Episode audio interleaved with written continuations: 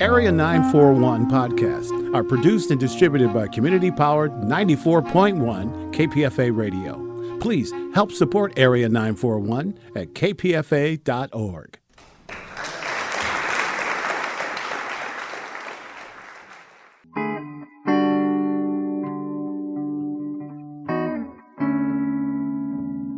This is the Area 941 Radio Wolinsky podcast. I'm Richard Wolinsky, and we're talking about books, about theater, about film, about television, and from time to time, even about KPFA, Pacifica Radio. John Irving is one of America's most successful novelists. His first novel, Setting Free the Bears, was published in 1968. His novel, The World According to Garp, published in 1978, was an international bestseller and made John Irving a household name. He solidified his reputation with the Hotel New Hampshire, Cider House Rules, A Prayer for Owen Meany, and A Son of the Circus. Several of his novels, including The World According to Garp, The Hotel New Hampshire, and Cider House Rules, became successful Hollywood films. I had a chance to interview John Irving in November 2009 for his novel last night in Twisted River. We talked about that book and about his career as a novelist. My guest is John Irving, whose latest novel is Last Night in Twisted River. Earlier novels include The World According to Garp, Cider House Rules, A Widow for One Year, A Prayer for Owen Meany, I believe 15 books in all. Uh, Oscar winner for Best Screenplay for Cider House Rules. John Irving is one of America's most distinguished authors. This latest novel, I was thinking as I was reading it that this is more autobiographical than other works. And then as I began doing my research, I realized every single one of your books has that tinge of autobiography. Not only that, but this book sometimes seems to be a metafiction. John Irving writing as Danny Angel writing a novel about his life that make any sense to you? It does. I think that's um, half true or, or, or half um, right. This is the third novel where a main character uh, is a writer. The The World According to Garp and A Widow for One Year being the other two. But in those novels, I was conscious, at least, of, of writing about a kind of amalgam of writers I knew. I was not uh, aware that I was writing about myself or didn't intend to. In the case of Danny Bacigalupo, I not only gave him my biography uh, as a writer, so to speak, that is, uh, he goes to the schools uh, I went to at the precise times I went there. I even gave him what amounts to my process as a novelist, that is, how I do it. Those elements are not only autobiographical, but factually accurate to my own education as a writer, so to speak. However, I just as consciously gave Danny Bacigalupo a life that I have never had.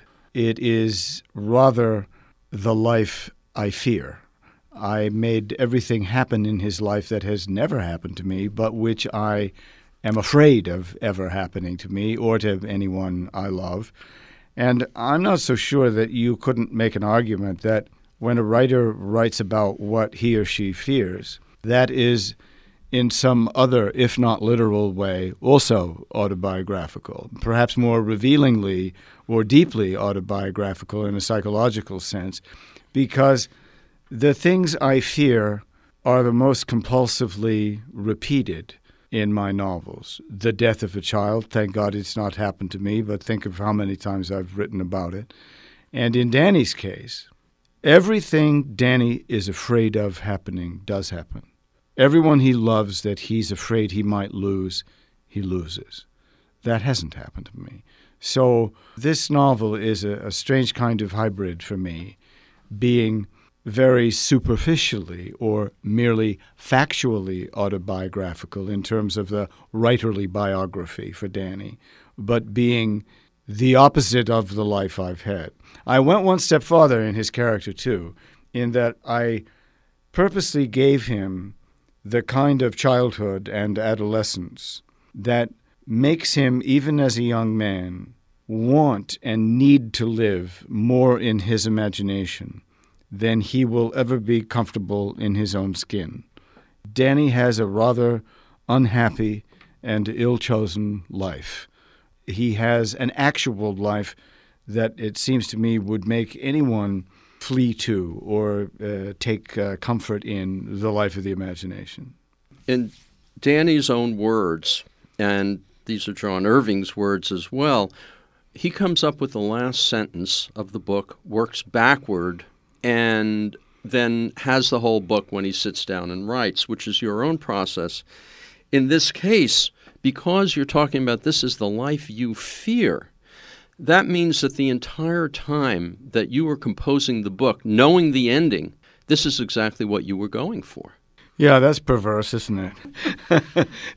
that that is a very apt description of the willful perversity of the way in which I write. Um, I think that's very well said. I couldn't argue with a word of it. There is something uh, deeply sick of, about this um, process of evoking your demons to write about things that you hope never happen to you must be, um, in part, an instinctive hope that if you write about them, they'll never come true. Is it almost like a talismanic effect? You're kind of putting the talisman of the bad things in the book so that they don't happen in real life. Yeah, but obviously now that this is my 12th novel, it doesn't work because I have done nothing to abate these recurrent fears. Uh, witness how recurrent they are. Yeah. they keep coming back. I mean, you know, there's actually on Wikipedia a chart indicating those elements that repeat.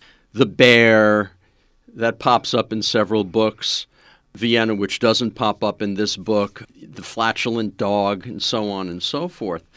You know, yeah, I, I saw that. I thought it was a very funny list. I mean, funny, and it, it amused me. But but when whenever anyone says to me, uh, "What's with the with, with the farting dogs?" I have to uh, chide them a little bit and, and, and say that's that can't be a question from a veteran dog owner. Right. It gets mentioned because, you know, it's part of the John Irving list of things that appear. Now I know it's it's almost as if you know, a lot of writers include characters from other novels in their books and have a continuity, and in your case, it's a different kind of continuity, but in a way, it's the same thing. Well, very much in a way, uh, it's the same thing. In this novel, there's a um, a skydiver, a big woman, whose nickname is Lady Sky. To me, she's a repeat character over four novels now. She's uh, Emma in Until I Find You. She's Hester in A Prayer for Owen Meany. She's um, Melanie in The Cider House Rules. Always this um, physically large, uh, sexually aggressive, very sure of herself female character who stands in marked contrast to the younger, smaller, less sure of himself male character. In fact, when we first meet these women, they seem like a sexual threat, even to that male character. But they always prove to be not only the character's uh, genuine friend or only friend, but even a kind of rescue figure, even a kind of protector. It would be logical to assume that she, in some way, must be autobiographical too, since I keep reinventing her. But the truth is, I never knew anyone like that, yet I would argue that I must have wanted to know someone like that, and and anything that stands in the category of a repeat invention is in its own way autobiographical, at least psychologically. Well, there also seems to be, as you talk about that, I realize that the character of Pam, in some respects, is an older version of that same character. Oh, very much so. Yeah, very much so. And well, and um, I don't think uh, you know the woman who's killed in the in the early chapters, Injun Jane, is uh, entirely separable from Six Pack Pam either. But what you're saying about the process of starting with the last sentence and making a kind of roadmap of the story uh, back to where I believe the novel should begin, so that my process is always a last sentence which I get first, and a journey back through the story to a first sentence, which I get last. And that process can take as long as a year or 18 months. It has taken uh, that long. The advantage to me of that process is that when I begin the actual writing of the book, I know everything about the action of the story. I know who the characters are. I know when they meet and how. I know if their paths cross again, if they live or die, and if they die, where and how.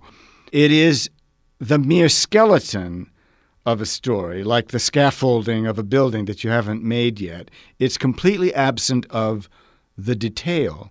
But I know where I get that from. I mean, the novels I read as a teenager that made me want to be a writer in the first place were those always plotted, usually long 19th century novels with developed characters over a not insignificant passage of time.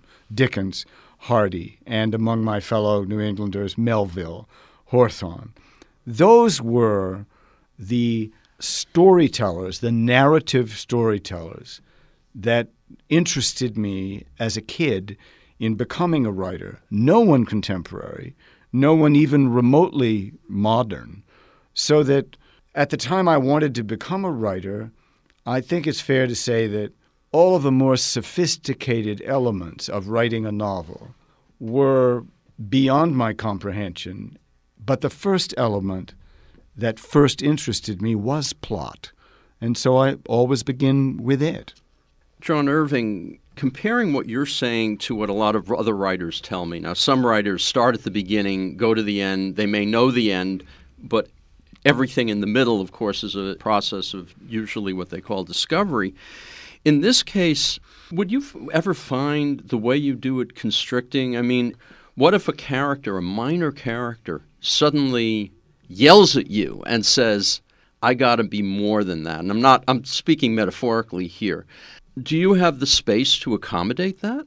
Well, the key word to your question is minor. If there have been small changes in the scheme over the years, they have been minor and they have involved, exactly as you say, very minor characters, where I, I see something in the detail, in the writing of the detail. I see a way to get more than one purpose or one use out of a character in the initial scheme of things who seemed uh, heretofore very minor. But the major characters and the major things that happen have never changed.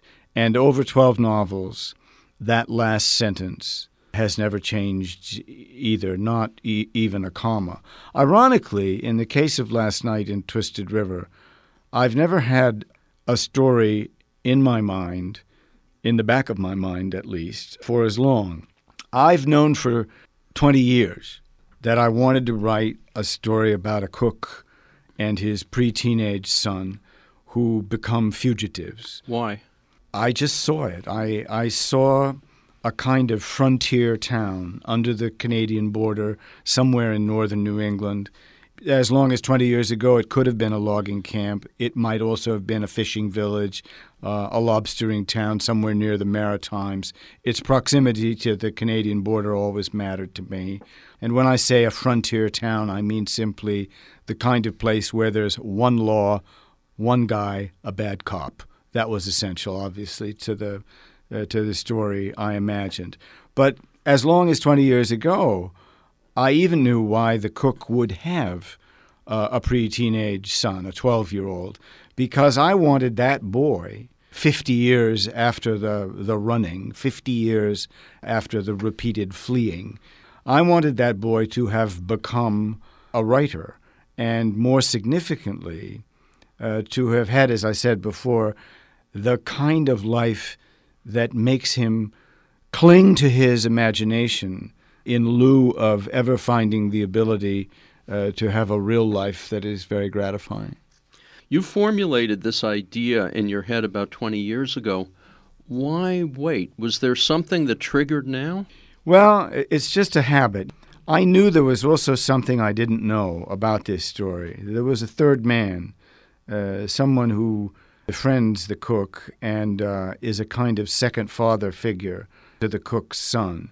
Uh, I knew it was a, a, loving but a conflicted relationship. I didn't know why it was conflicted or how conflicted it was, but I knew that there was an essential element about his childhood or his past that this boy didn't know, and that what the boy didn't know was also contributive to the imagination that he clings to or flees to.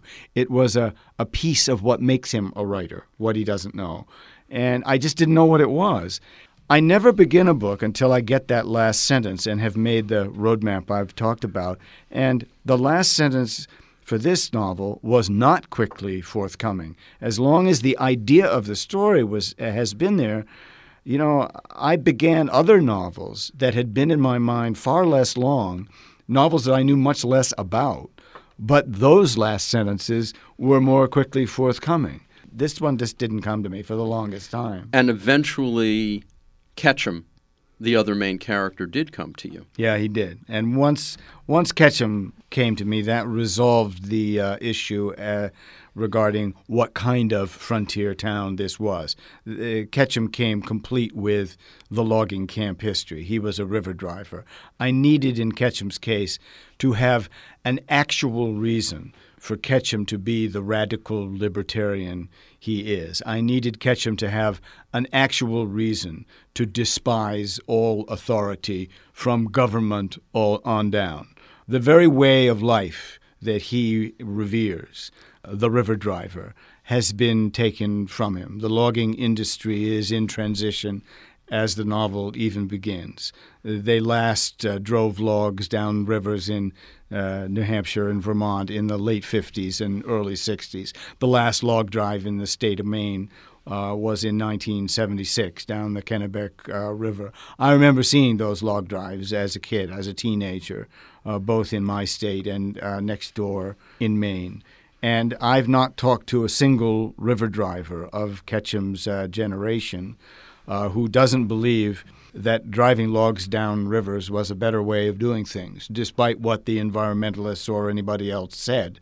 They believe that what river drives were replaced with was both a less efficient way of moving logs from the woods to the mill and a much more expensive way. There's no two ways of thinking about it uh, from their points of view.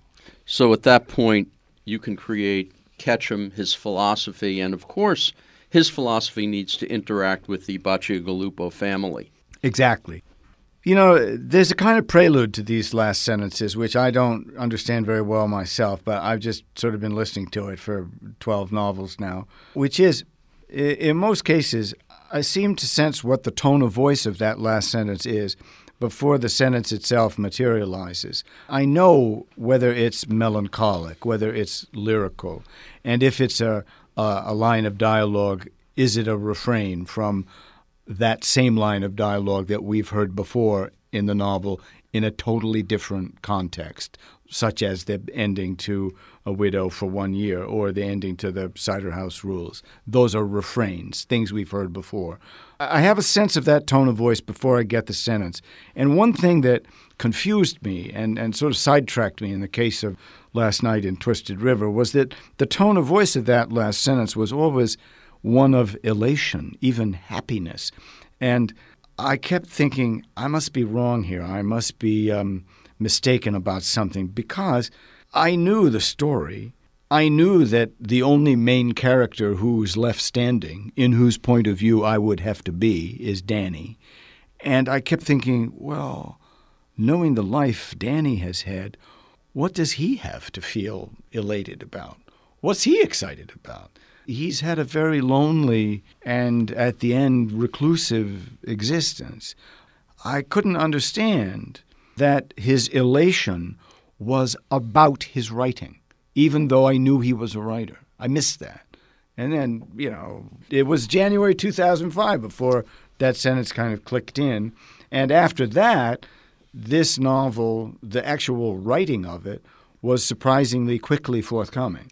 It seems to me that the problem, the crux of the book, is an event, an accidental death, and everything that happens thereafter relates back to that in one form or another. Correct. And that particular accidental death and the aftermath, particularly the aftermath, what happens to Danny and his father, has to be believable. You have to make it work. And that seems to me, as I'm reading the book, one of the cruxes of the book, making sure that we as readers believe it. That's another thing I didn't make up myself. That's one of those things I got from those 19th century novels that the more improbable, the more unlikely an event or a course of action is, the more vividly descriptive, the more visually and sensually credible the details have to be. You make an improbable event believable by the vividness of the language, by the sheer physical, visual force of the language. I got that from Hardy. I, I got that from Dickens. In the first chapter of The Mayor of Casterbridge, a guy gets so drunk that he sells his wife and daughter. He'll never recover from it, nor will we, the, the readers of that novel, ever recover from it. And yet, the sheer physicality of the detail of that hay-trusser getting drunk in a fair tent is so, well, today we use the word feebly cinematic. You can see every detail of it to such a degree that you don't doubt it. And this goes back in your writing to the beginning. Certainly, Garp has several elements of it, of that improbability being given a reality by the detail.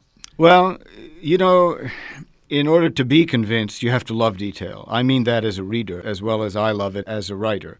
The other element, of course, of those 19th century novels that was so appealing to me was the detail, the overlaying of, of, of detail to such a fantastic degree. But, you know, I remember teaching American literature courses, and half of the students I taught Moby Dick to did nothing but bitch to me about how much detail there was about the whales. And I couldn't think of anything to say except, why did you take the course? Why don't you take a course in shorthand or something? You don't like detail? Don't read fiction. John Irving, we've discussed a little bit the detail in the logging, which of course you did your research on. There's also a tremendous amount of detail about the restaurant business and about recipes in the book because Danny's father, Dominic, is a chef, is a cook, cookie. Is this research that you did, or do you just happen to be a great cook? Perhaps another reason uh, that that this novel the writing of it, what was itself um, fairly fast work for me, was that there often is for me a sizable, uh, formidable obstacle between myself and my ability to write a, a story. Because of the research because I have to learn about something that is completely foreign to me. The medical detail in the Cider House rules, right. uh, all the stuff about uh, what an uh, obstetrician gynecologist was doing in the 1930s and 40s. That was a stretch for me. Uh, the medical detail in A Son of the Circus, uh, Dr. Daruwala's background in orthopedic surgery, uh, his interest in uh, dwarfism. That was tough. That really slowed me down. But in this case, both the logging and the cooking were things that I'd grown up around. When I was a kid growing up in southern New Hampshire and in coastal Maine and working in the uh, apple orchards there, my cousins were in the logging business in northern New Hampshire. My uncle was in the logging business. Uh, my favorite first cousin uh, boy I went to school with, we're the same age, uh, he's still in that business. And he was able to put me in touch with some uh, old river drivers who are still alive and talking about it. So that um, he made that world very accessible to me. What I didn't already know about it, uh, my cousin could help me with and did. As for cooking, I started uh, cooking uh, seriously as a teenager. I had many jobs in restaurant kitchens uh, through college and in, in, graduate school. All through elementary school and high school, my best friend's mother, who was uh, Swiss Algerian, she was a fantastic Mediterranean Provençal style cook. Lots of tomato based sauces, um, black olives, uh, cooked everything with olive oil. Wonderful cook. I just was into it at a fairly young age. I am the cook in my family. I have a lot of friends who are in the restaurant business, and these restaurant chefs were able to, you know, let me hang out with them in their kitchens. And what I didn't know, they backed me up on. You know, they were early readers of this manuscript, and if I made a mistake with a red wine reduction, they were going to tell me about it. did you uh, did you play a Julie and Julia idea of making the recipes yourself? No, but I have a good Julia Child story to tell you. Um, when I was living briefly in Cambridge, uh, Massachusetts, I was in one of those city grocery stores one day, and being a very short person, I'm only five six, five six and a half. You know, city grocery stores are an obstacle to me because you know the raisin bran is always uh, ten feet over your head or something. Right. And I'm there at this store, sort of leaping for a box of cereal, and this very tall woman came up behind me and said, "Oh, may I help you with that?" And it was Julia Child, and I loved her books, and she was one of the most concise, and she's simply one of the best writers uh, as a cookbook person that I ever read. And even having more affinity for Italian cooking than I did for French, her books were simply so well written that I read all of them. And so I said, Oh, I love your books. And I introduced myself, and she said, Oh, my husband loves you. He's read everything you've written. I don't think she'd read a word, you know. but I spontaneously, on the spot, invited her to dinner. And much to my surprise and, and terror for a short period of time, she came. And, and, and she and her husband were, were wonderful. Uh, it was the only time I ever met them. The character of Danny Bacigalupo, Danny Angel, first of all, there's a comment made in, I think it was the Baltimore Sun, at the very beginning of the book, a character named Angel dies in the first paragraph the Baltimore Sun writer said something about that being a fallen angel. Was that just serendipitous, or was there some kind of metaphor going on there? Well, I, I didn't see the piece you're talking about, so um, I don't know really all the all the meaning that was in, intended uh, in it. But it's a name that that has appealed to me before. Uh, Homer Wells, the orphan in um, the Cider House Rules, has a son he named Angel. Danny Bacigalupo, when he is in need of a nom de plume, chooses the name Danny Angel in homage to this young boy who uh, dies in a log drive in the opening sentence of this novel. And um, Angel is a, is a very common uh, anglicizing of uh, Angelo, a very popular Italian name, uh, Sicilian dialect, Angelu, it would be called. And Danny and his dad are destined to uh, spend some years in the Italian north end of Boston, where they um, have a, a, relationship with um, the dead boy's mother, Angel's mother. Last but not least, I suppose it's a name that I remember fondly from my one of my favorite writers, Hardy, the character of uh, Angel Clare in Tess of the D'Urbervilles. So I just have some personal associations with that name and the boy who who makes this story come about, so to speak. Boy who tells them he's Angel Pope from Toronto, when in, in, in fact he's uh, Angelo del Popolo from Boston. You know, he's an instigating factor. I don't think I meant anything, though, uh, heavenly or reverential by it, you know. The name Bacigalupo did that come full blown in your head, or was there something you were driving at there? Is there something you saw or family member? Well, I have a, one of my best friends. My oldest friend is a, an Italian cook and a very good one. Grew up in the north end of Boston. He was kind of my tour guide to the north end of Boston in the period of time I'm writing about, and um, it was with his help that I uh, chose the name uh, Bacigalupo. The pronunciation is such that uh, it should be written Bacigalupo. It should be a name with two C's in it. But the second C is so often, especially in Sicilian dialect, the second C is pronounced uh, as a G. So that over the years, with all the Italian immigrants who've come to Boston, Bacigalupo becomes Bacigalupo. And in the phone directories in, in Boston, you'll see as many Bacigalupos as you see Bacigalupos. So it was a good name. And the meaning of the name is not misplaced or coincidental in any way. It means Kiss of the Wolf, which is the name of the last restaurant in Toronto that Dominic gets to work in before he's killed. And since you're working backwards, you're almost getting a kiss of the wolf before you get to the name. Well, I am, yeah, I am definitely getting the kiss of the wolf before I get to the character. Absolutely.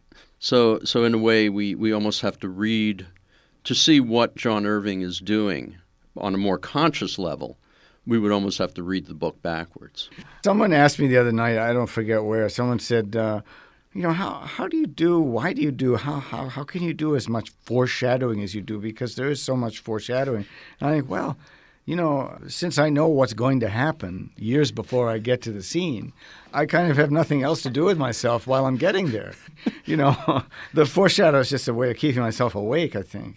I kept thinking of Merrily We Roll Along, which is a play and then later a musical where the action happens backwards. Mm-hmm in the musical, you get the um, reprises before you get the actual melody. Right.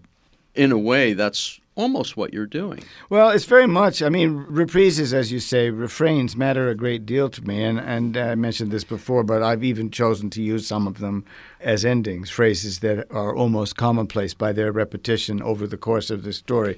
Kings of New England, princes of Maine. That refrain in the Cider House Rules, for example. Vonnegut did that a lot. He was your teacher. He was my teacher, and and after those uh, two years in Iowa, by coincidence, we lived at, uh, in the same place at the same time a few times, and, and so he was um, for a while my my neighbor and and my uh, good friend uh, too. I miss him. Uh, I miss him a lot, but there was a kind of safety in having Kurt be my mentor, having uh, Kurt be the guy who read my, my first novel when it was still a work in in progress because he knew and I knew that my love was with the 19th century.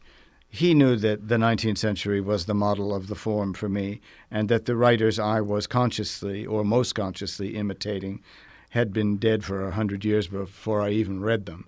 He knew that um, Dickens, Hardy, they were my actual mentors, and um, there was a kind of safety in that because as consciously as I did imitate them or sought to imitate them, I knew that I would never sound like them because a hundred years after the fact, the language had changed. Right. And no matter how hard I tried, uh, I wouldn't uh, sound like them. There was also a kind of safety in working closely as I did with Vonnegut because he was so different as a writer than I am, and I knew that from the, the get go.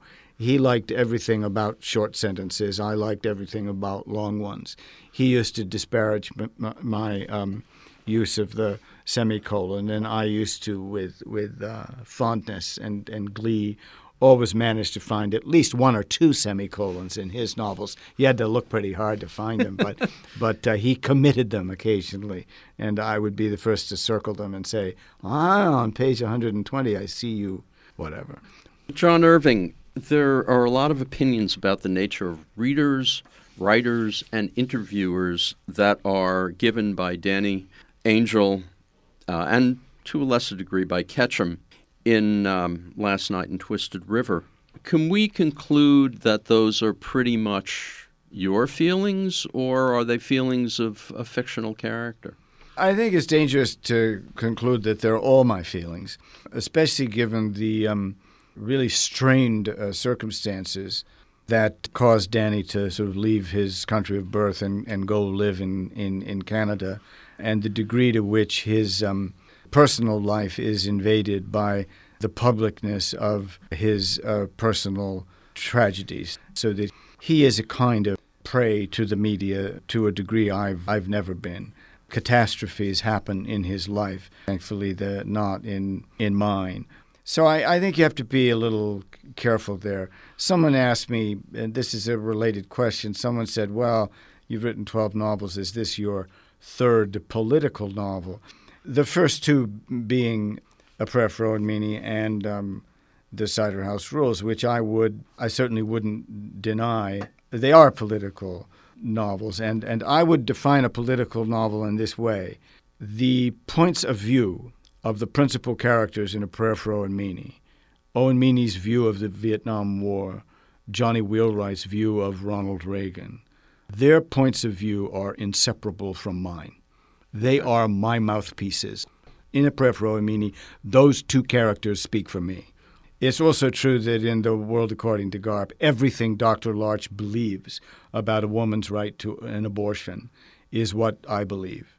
Larch is my mouthpiece for abortion rights. I would I would describe uh, that novel not only as a, a political novel, but I, I think um, it, it, could accurately be called a, a polemical novel. It's a novel as an argument, so to speak.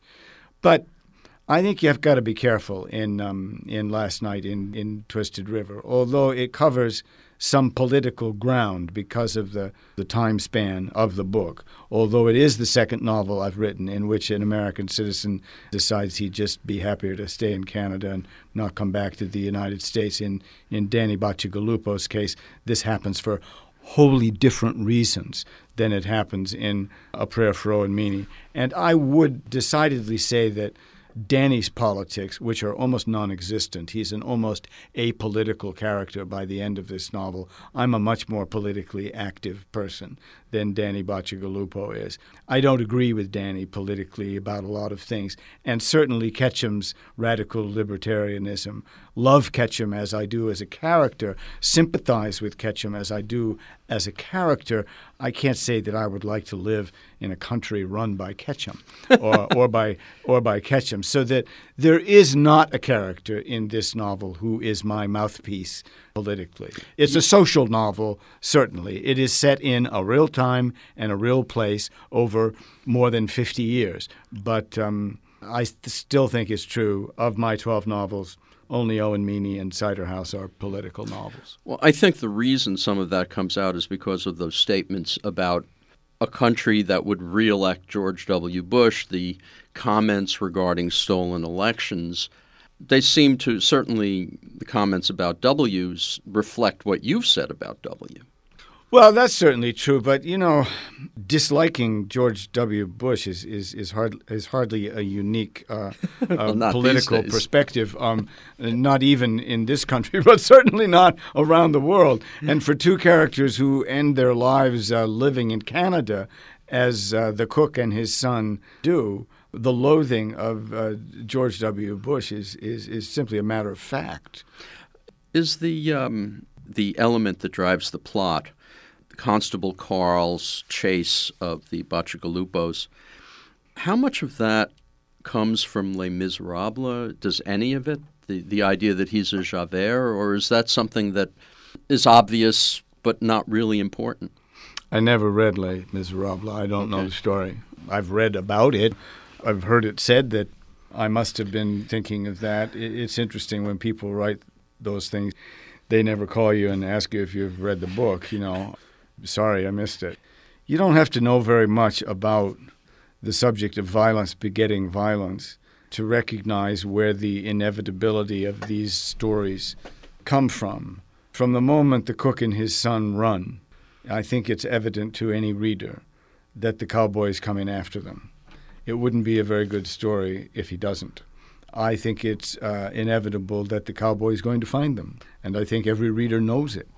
It's a chase story. How good is a chase story if the guy never catches up? You know, it's a showdown novel. What kind of a story is it if the showdown never happens? Of course, it's going to happen. There's a surety about that, as there is to the Oedipus cycle. You know, you kill your father, you sleep with your mother, uh, the rest of the story probably is not going to turn out well, right? And it doesn't. It certainly wasn't any surprise to the audience that Sophocles had at the time. It's not going to turn out well. Even Antigone is going to be doomed, right? Although none of it was her fault. I mean, it's it's a factor. So there is certainly a uh, an ancestor in American culture to the Constable Carl, uh, the cowboy character, and it is the Western movie which I grew up on as a teenager. You know, the guy comes home, somebody's raped and murdered his wife and stolen one of his children. Well, we know what's going to happen.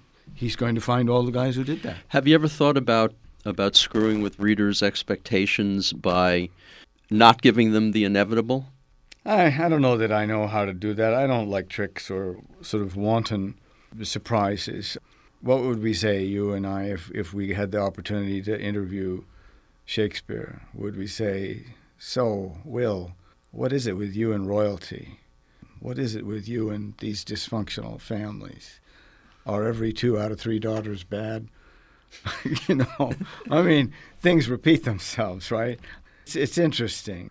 All, all, I'm saying is um, the pattern of inevitability, it works for me. I, I, I like it. I remember how simply awed I was I was 15 when I read Great Expectations. And I thought, well, here's this boy who believes that Miss Havisham, this wicked old woman, jilted at her marriage, left at the altar, living with the rotting remains of her wedding cake, and hating all men and boys. This boy believes that she is his benefactress, that she has paid the money to put him through school and made a perfect little snob of a London gentleman out of him. And we, the reader, of course, we go right along with it. We believe it too. Although there's every evidence in our face that Miss Havisham hates this boy and all men. We buy it, we buy into it. When in fact, his true benefactor is the convict uh, who escapes from the prison ship in the first chapter. Magwitch. Magwitch, who uh, accosts this boy Pip in the graveyard and says, I'm going to eat your liver if you don't go home and get me something better to eat and a file to cut off my leg irons. And that's the guy who's uh, paying for Pip's proper uh, English uh, education. That story made me want to tell stories like it. And by like it, I mean stretching all credibility, stretching all probability, but making you believe it nonetheless. John Irving, in looking over the 12 novels, obviously the, the question, what's your favorite, usually comes down to the most recent. But let me let me change that a little. If you're looking at your novels and you're looking at the one that you think you realized the original conception better than the others. Is there one? Can you think of that, or or or is that kind of too much of a meta question? No, I don't think it's too much of a meta question. It's it's, it's just that it, it, it's hard for me to separate the, the workmanship uh, from what you call the original c- conception. And what I mean by that is, is is is simply this: my novels are as much about the entire construction itself, the structure of the story, as they are about anything the novel could allegedly be said to be about. Uh, with the exception of Owen Meany and Cider House, I'm not much of a of a message novelist. I am as devoted to the construction of the story as I am to anything that happens in the story or to anything that can be extrapolated from the story. And as a consequence, I always say, in answer to, to this question or questions like it, no, I don't have a favorite, but I do believe, as the tailor who makes the suits, as the contractor who builds the hotel, I do believe that any one of the last seven novels is better built, is a more complete construction, is more fully designed or realized than any one of the first five. Obviously, I'm not talking about readers' opinions here. I'm speaking from the point of view of the designer, from the point of view of the craftsman. The craftsman, yeah. That's that's strictly from that. Anything beginning with the Cider House Rules, which was my sixth novel, is just better made somehow than any one of the first five. And the reasons for that, to me, are obvious.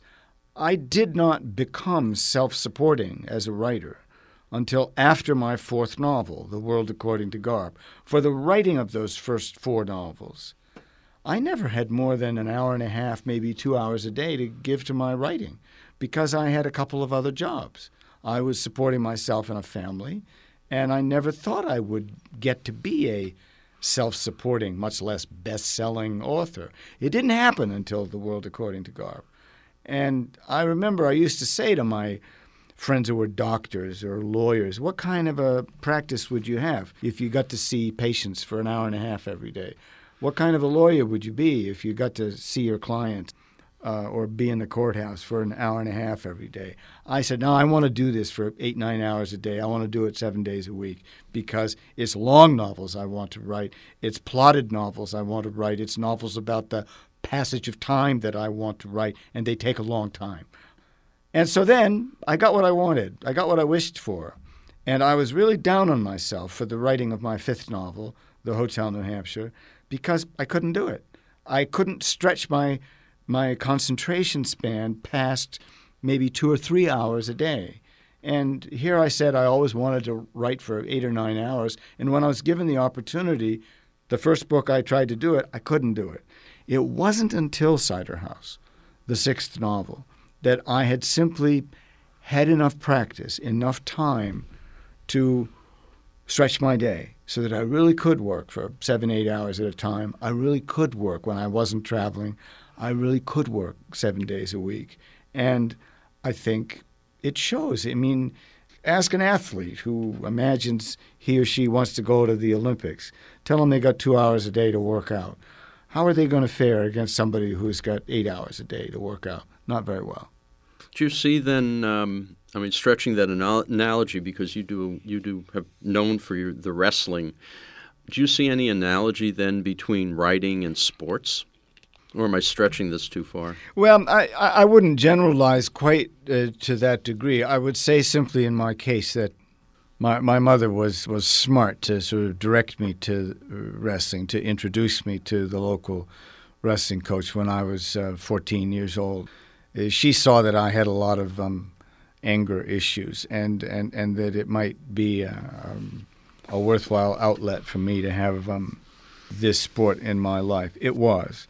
But more importantly, for my writing, it was the first discipline that I actually applied myself to. Uh, I, I began keeping a journal. I began writing at the same time I began wrestling. And of course, at that age, you can make more progress. You can you can see more um, uh, development uh, athletically and physically than you ever can uh, creatively. And and so wrestling was also the first thing I ever became any good at. And I recognized very early that it was all about repetition. It was all about a, a willingness t- to attend to small details until they became seemingly instinctive or almost like second nature. They aren't. It's a learning process, but you do it repeatedly, these small things, until you can do them in your sleep. And I think I have more stamina for revision. I have more stamina for rewriting than a lot of writers I know. I can revisit a sentence over and over again. And the longer the novels you write are, the more complicated they are, the more years it takes you to write them, the more times you have to pass through them to make that voice sound or seem to the reader to be spoken in one breath, to be spontaneous when it wasn't spontaneous at all, when it was an inch at a time. But I, I think I learned how to be a rewriter. I think I learned how to revise because of the 20 years I, I competed as a as a wrestler and I, I coached the sport until I was 47. So I'm I'm grateful. I, I, I think anybody who's a writer or any kind of uh, artist or craftsman has to be grateful to whatever it was in their early life that, that made them a disciplined person. Because, you know, you, you're going to have to stay to it, you know. John Irving, uh, you've had several novels turned into, portions of novels turned into film. Uh, you've written one book about the Cider House rules. Uh, Danny Bacigalupo at one point is adamant about having a screenplay before he even considers having a film. Is that your view now? No. Not at all. No. That's one area where I, I, I would say, in the area of politics, I have many more opinions than Danny Bacigalupo. In the area of movies, um, I don't have as. Uh, intractable uh, uh, an opinion as as Danny. I, I am almost indifferent to the process of of adapting novels to film. I, I don't believe that any novel is somehow incomplete because a movie is never made from it. I think that may be a kind of triumph for the novel to, between you and me. And I'm usually not interested in that process. many of the times when I've been asked if I wanted to write a, a, a screen adaptation of this or that novel, I've simply said no. I, I don't. You want to go ahead and do it yourself, fine, but I don't. I don't see it. I, I didn't discourage uh, George Roy Hill from making The World According to Garp, but I declined at writing the screenplay. I wasn't interested in, in Garp as a movie. I didn't um, try to dissuade Tony Richardson from uh, making The Hotel New Hampshire. I just didn't see it as a movie myself.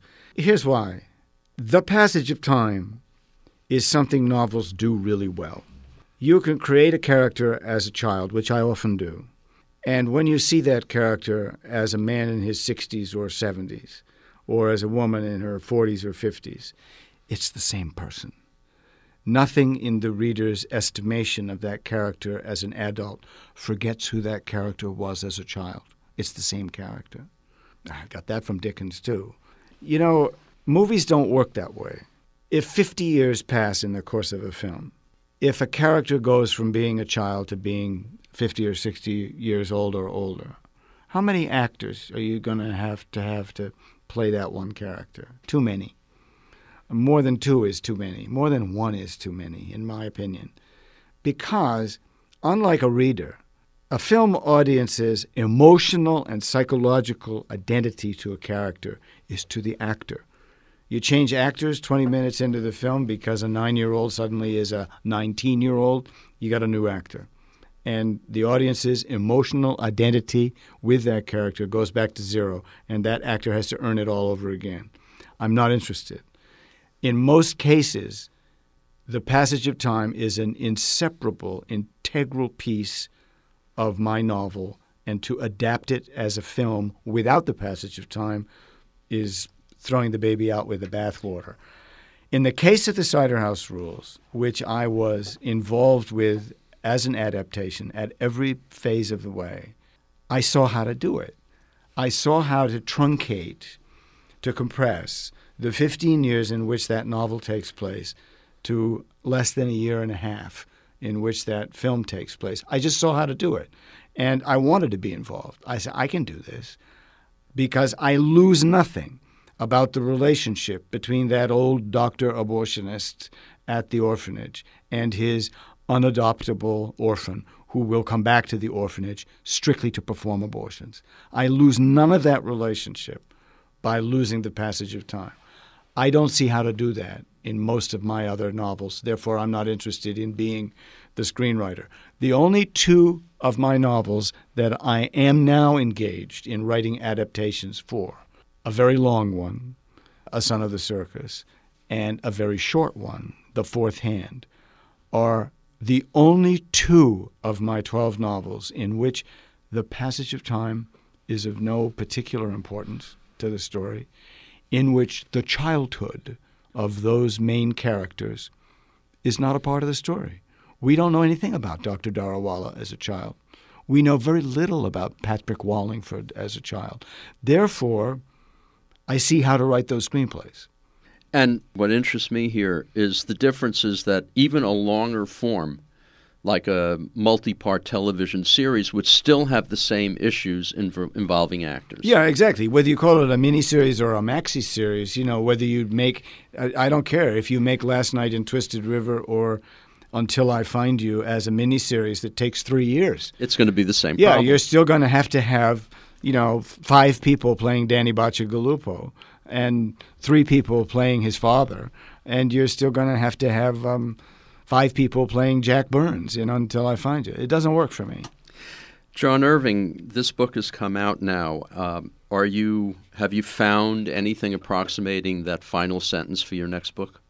Oh, I was afraid you're going to get to that. I um, normally uh, when i'm interviewed about a next book and someone asks me if i have a, the last sentence i don't i don't hesitate to, to tell them what it is because i know um, it won't change i have to say in the case of the next one the 13th novel uh, not because i'm superstitious about that number i'm not but in, in, in this case i have a different situation i have two last sentences and I like them both very much. And the one I don't choose will probably be the last sentence to the penultimate chapter, probably. But I'm hesitant to tell you or anyone else what those two sentences are because it is inevitable that anyone hearing those sentences would imagine that they liked one better than the other without knowing anything about the context. So, uh, yes, I have it. I have the. I, I definitely have my ending. It's just that I have two choices. What's good about the choice is that I'm in no hurry to decide because they are two different responses to the same moment in time. In other words, what happens at the end of the story is unchanged by my choice of what the, the, the last actual passage is.